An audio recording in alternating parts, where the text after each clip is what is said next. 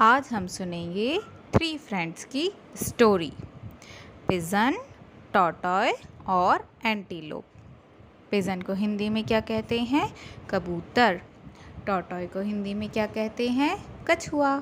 और एंटीलोप को हिंदी में क्या कहते हैं? बारह सिंघा तो हमारी स्टोरी का नाम है द पिजन टॉटॉय एंड एंटीलोप तो बहुत पहले फॉरेस्ट में थ्री फ्रेंड्स रहते थे एंटीलोप पिजन और टॉटॉय एक दिन उस फॉरेस्ट में दो हंटर आ गए।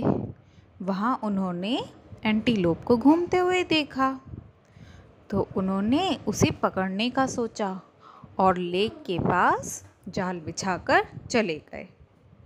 जब नाइट हुई तो एंटीलोप वहाँ पानी पीने आया।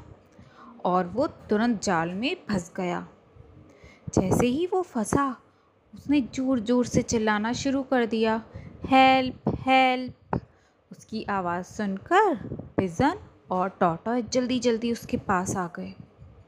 टॉटॉय ने तुरंत नेट को काटना शुरू कर दिया और पिजन जो है, हंटर की हट के पास चल दिया। जब सुबह हुई तो हंटर ने सोचा, चलो हम देख कर आते हैं। एंटीलोप को। वो आया नहीं आया जाल में हमारे।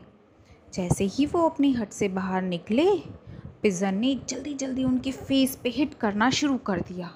वो दोनों बड़े डर गए और जल्दी से अपनी हट के अंदर घुस गए। फिर थोड़ी देर बाद निकले वो। फिर से पिजन ने वैसा ही करा।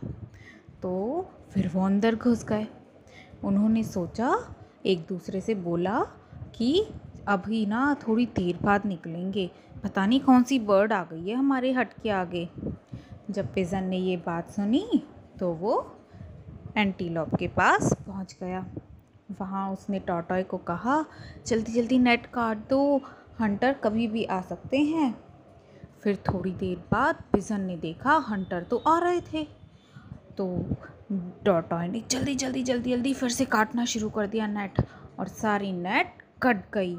एंटीलोप जो है, वो फॉरेस्ट भाग गया और पिजन उड़ गया और टॉटॉय जो है, वो पानी में चला गया। जैसे ही हंटर ने देखा कि एंटीलोप तो फॉरेस्ट में बहुत अंदर घुस गया है तो वो लोग बड़े सैड हो गए। उन्होंने कहा, काश हम पहले ही आ जाते तो एंटीलोप हमें मिल जाता।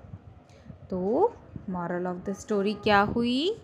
कि ट्रू फ्रेंड्स वही होते हैं जो डिफ़िकल्ट सिचुएशन में हमारी हेल्प करते हैं।